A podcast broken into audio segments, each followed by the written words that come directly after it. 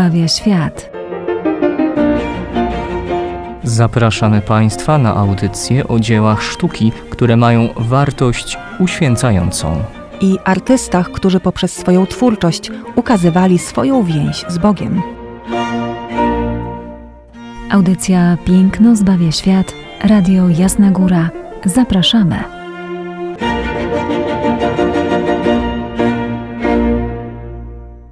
Audycji Piękno zbawia świat witają dziś Państwa Ojciec Tomasz Mordziałek i Izabela Banaszewska.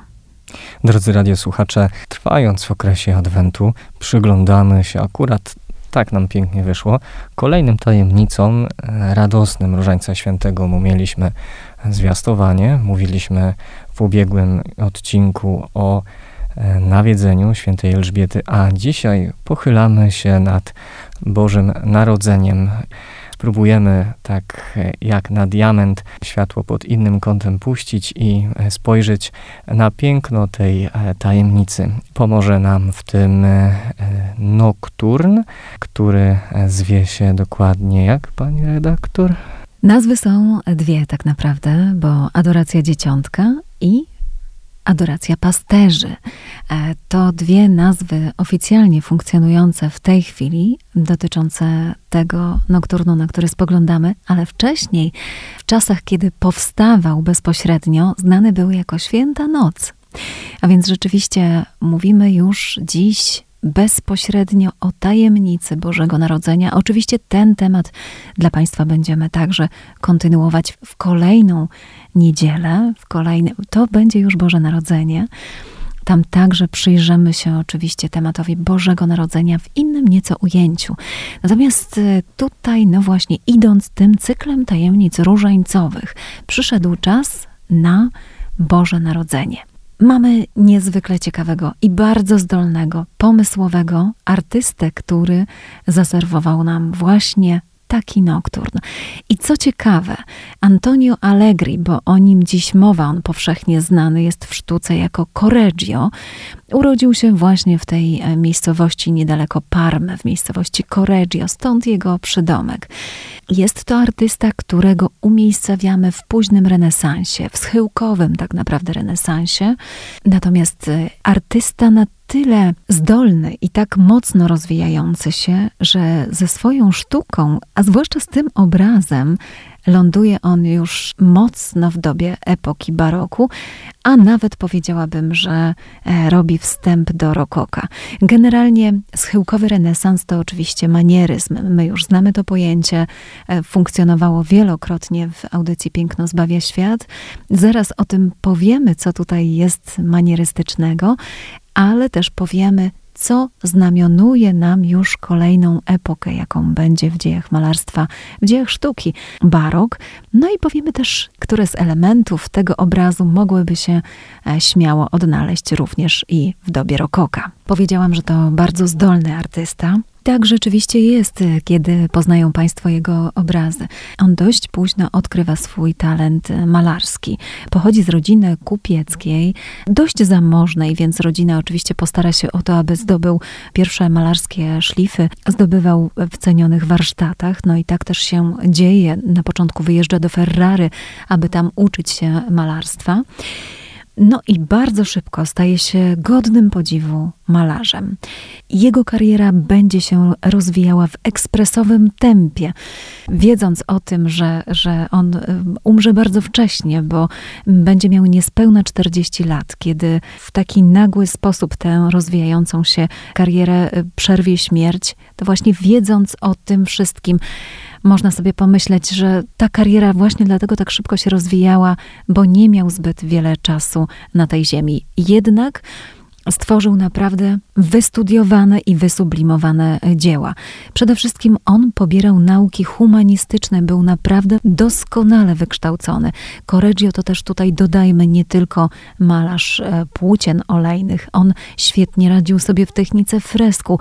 Kiedyś już w audycji Piękno zbawia świat omawialiśmy kopułę w katedry w Parmie, gdzie namalował w niebo wzięcie Najświętszej Maryi Panny i przepiękny, spiralny, wstępujący ruch oddał właśnie w chmurach. E, fantastyczny malarz. On sam wykreślił sobie e, kwadraturę tejże polichromii, więc był zdolny również matematycznie. No, jak przystało oczywiście na człowieka renesansu. Jednocześnie był on znany z melancholii.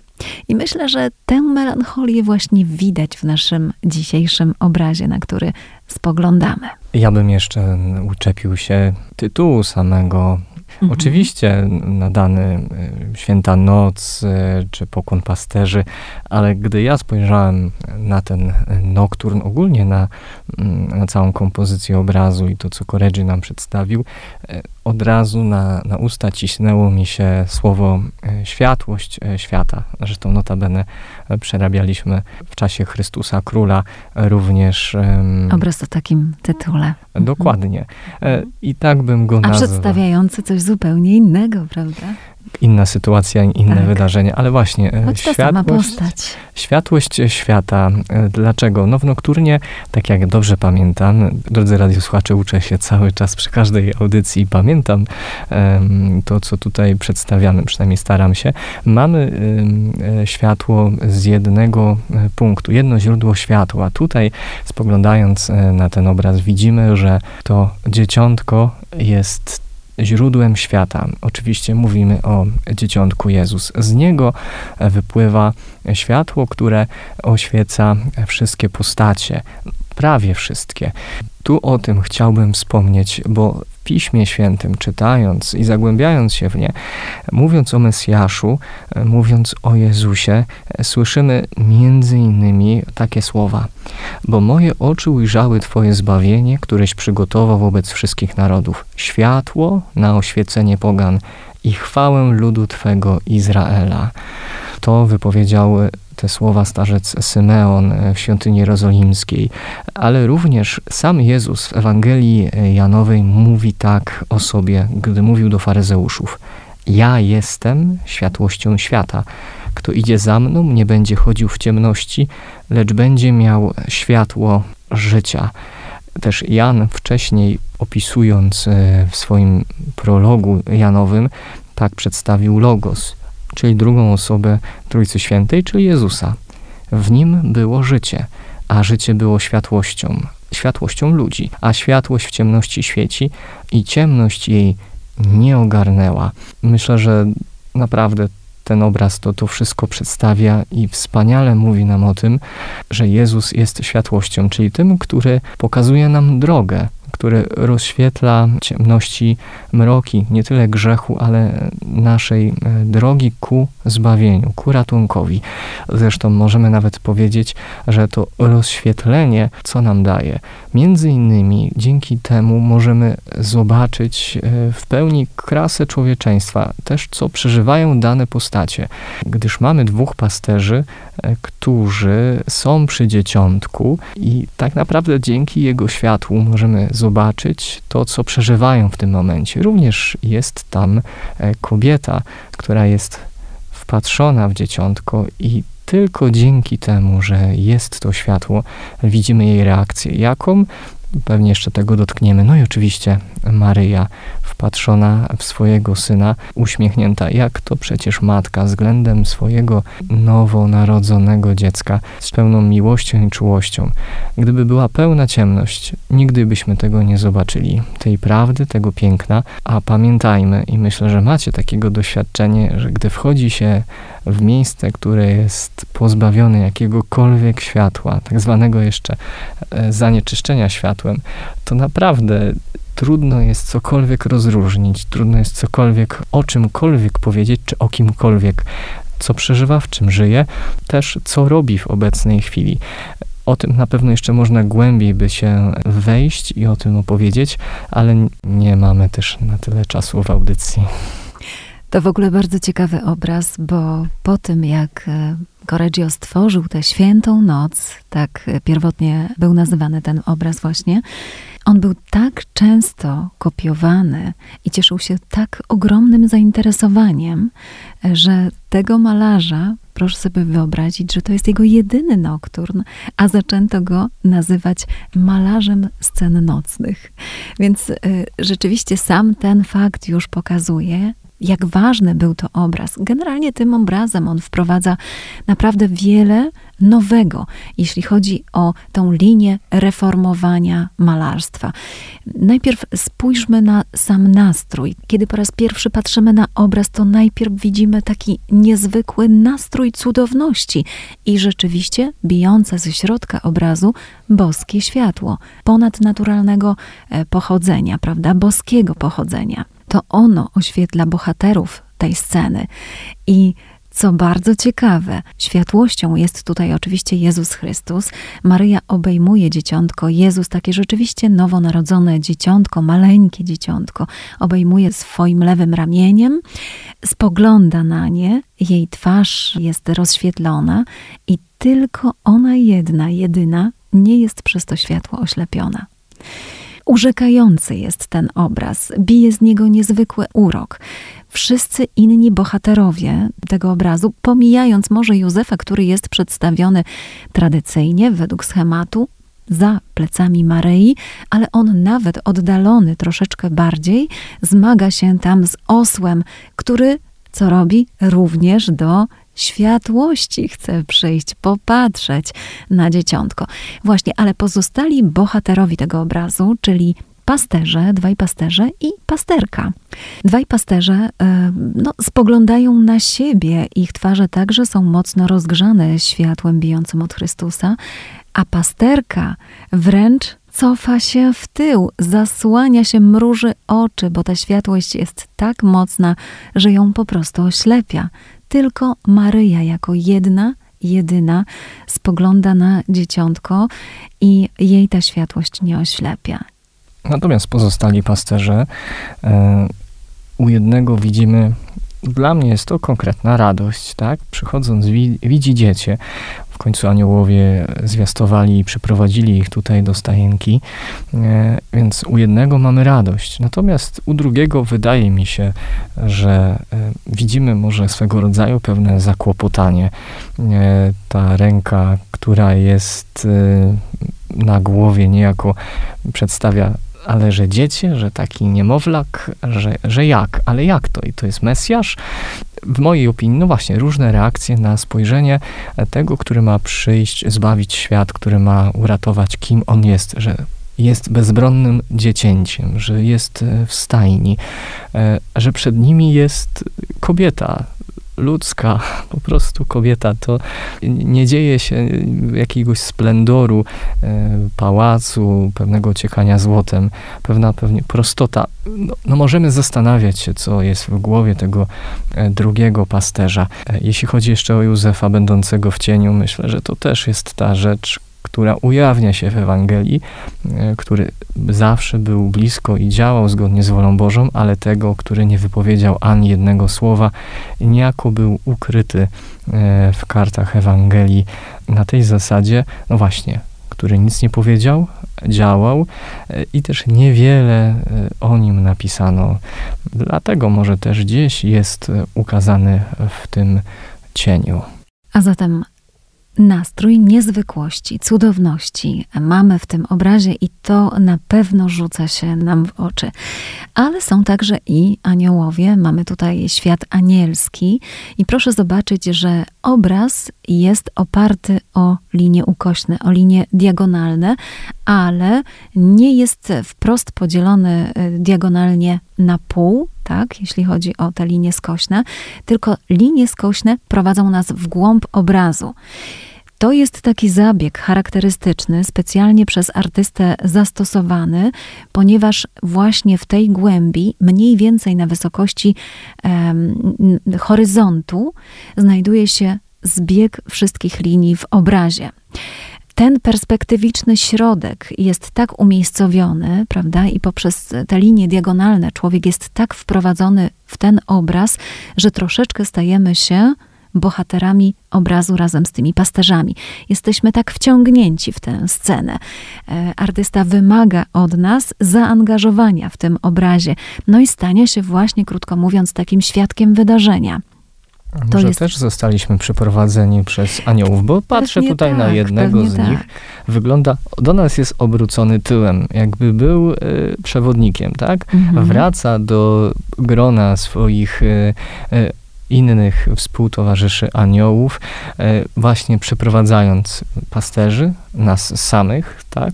Jako ten posłaniec, który kieruje nas do światłości świata. To prawda, rzeczywiście tak może być i tak możemy tę scenę zinterpretować. E, te postacie anielskie, my je widzimy w bardzo dużych skrótach perspektywicznych, podobnie jak dzieciątko Jezus, które widzimy od główki. Ale ten świat anielski ważny jest dla nas również i z tego powodu, że stanowi tutaj, on jest tak umiejscowiony na takiej kłębiącej się chmurze, a ta chmura stanowi tutaj dach stajenki. Więc nie mamy takiej klasycznej, typowej stajenki. Mamy wprawdzie no coś w rodzaju postumentu zbitego z, z desek, wyłożonego słomą, na którym umiejscowione zostało dzieciątko Jezus. Scena, trudno powiedzieć, żeby nawet rozgrywała się wewnątrz stajenki, bo ona bardziej rozgrywa się na zewnątrz tuż przed wejściem do jakiegoś właśnie takiego pomieszczenia. To, że jest to na zewnątrz, sugerują nam rośliny w prawym dolnym rogu i schody prowadzące właśnie do jakiegoś wnętrza. Jest tu także i fragment mm, jakiejś struktury murowanej. Widzimy taką wewnętrzną kolumnę, no a nad nią właśnie ta kłębiąca się chmura. Więc znów elementy manierystyczne, które zostały wprowadzone do obrazu. To na pewno te mm, diagonalne linie, to jest absolutne nowum w obrazach. Pamiętajmy, że jest to schyłek renesansu i jeszcze manieryzm nie powiedział wszystkich, e, wszystkich słów. Mamy dopiero początek, a już artysta buduje kompozycję o linie skośne. Więc ta kolumna troszeczkę nam się kłóci tutaj z renesansową harmonią, rytmem. Wszystko zostało tutaj zachwiane. Poza tym murowana struktura absolutnie nie pasuje do tych desek, do tego postumentu drewnianego. No i jeszcze na dodatek ta cała struktura kryta nie strzechą, tylko chmurą.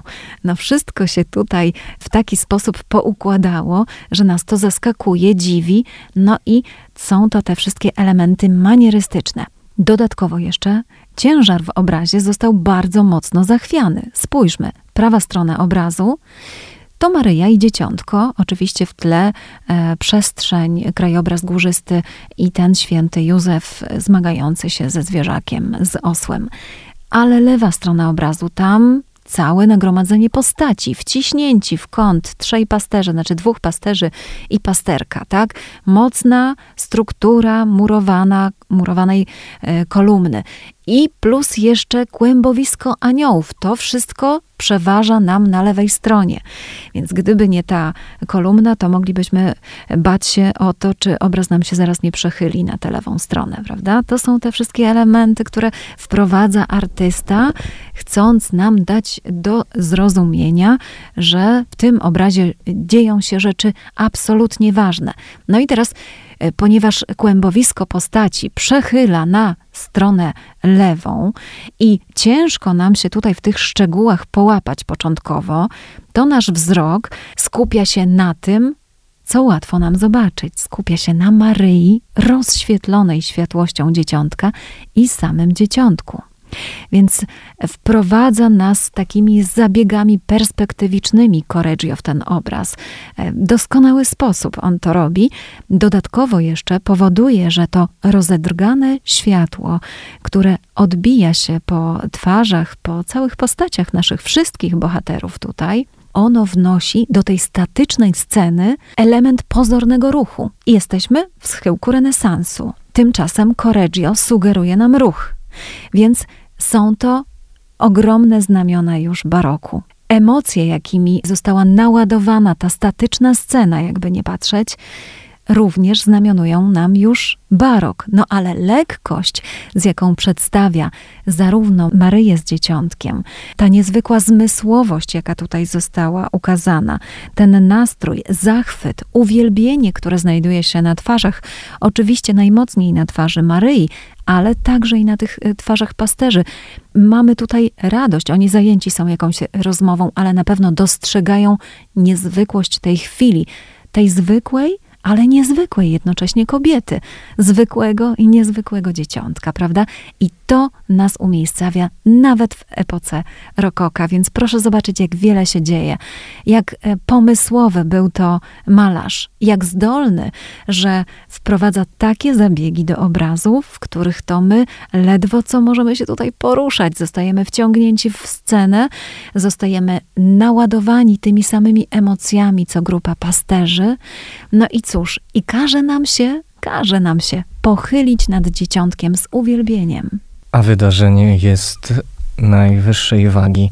Tym bardziej możemy spojrzeć, mówimy o nokturnie, czyli o jednym źródle światła, ale patrząc daleko w obraz, wręcz na horyzont, Oczywiście mówimy o świętej nocy, tak? W momencie, kiedy przychodzą pasterze, e, kiedy rodzi się dziecię, ale patrząc e, w oddali, możemy się zastanowić, czy ta jaśniejsza szarość jest to moment zachodzącego słońca, czy wschodzącego słońca, już powoli.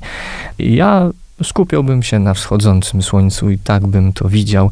Dlaczego?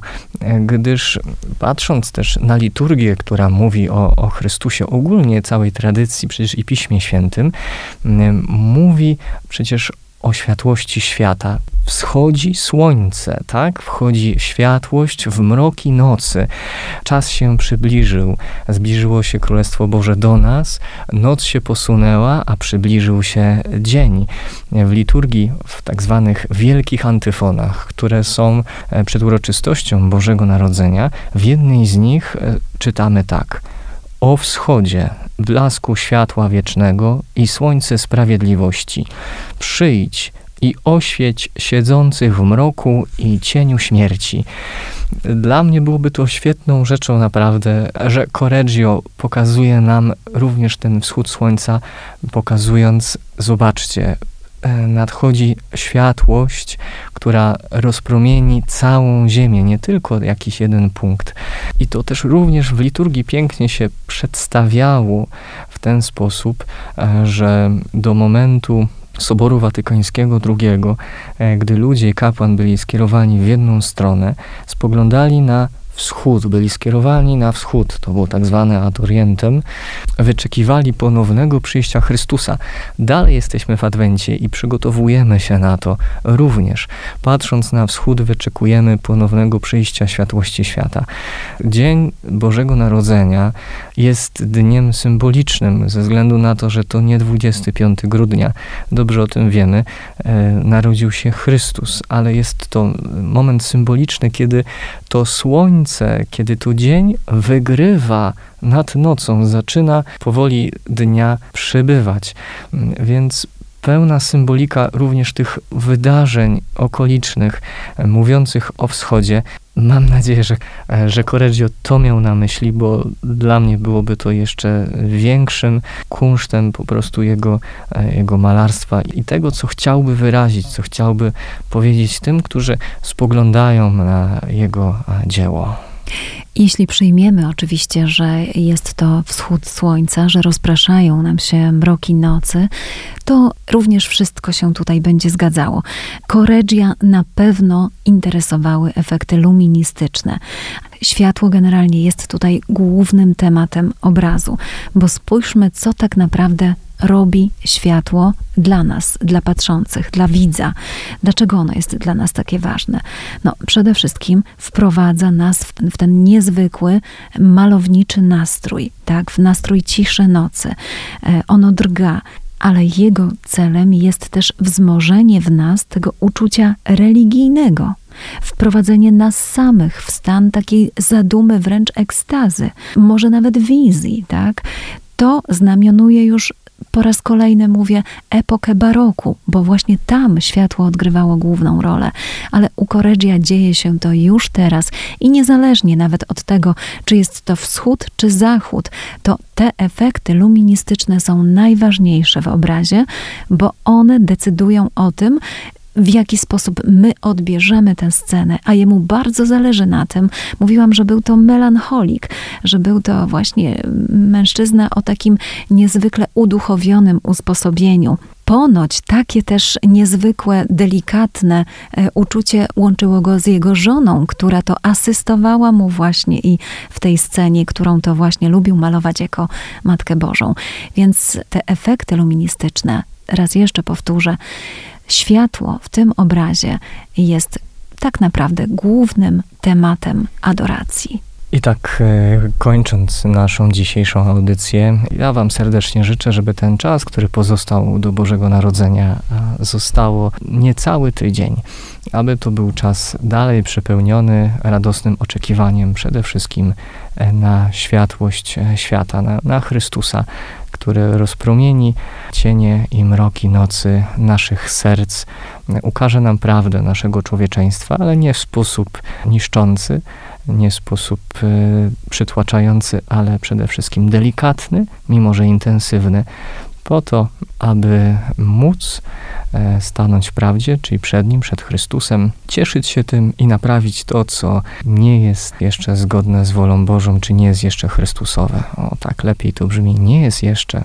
e, Chrystusowe. Drodzy Państwo, światło świecy prowadziło nas e, przez cały Adwent, niech nas prowadzi jeszcze przez te ostatnie kilka dni do światła boskiego, do światła cudownego, nadnaturalnego do światłości świata, którą to będziemy oglądać właśnie w Dzień Bożego Narodzenia.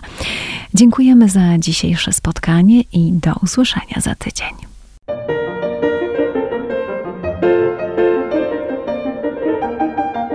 Piękno zbawia świat.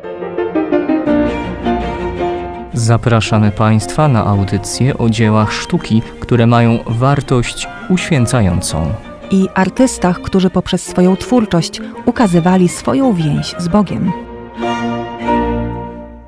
Audycja Piękno zbawia świat, Radio Jasna Góra. Zapraszamy.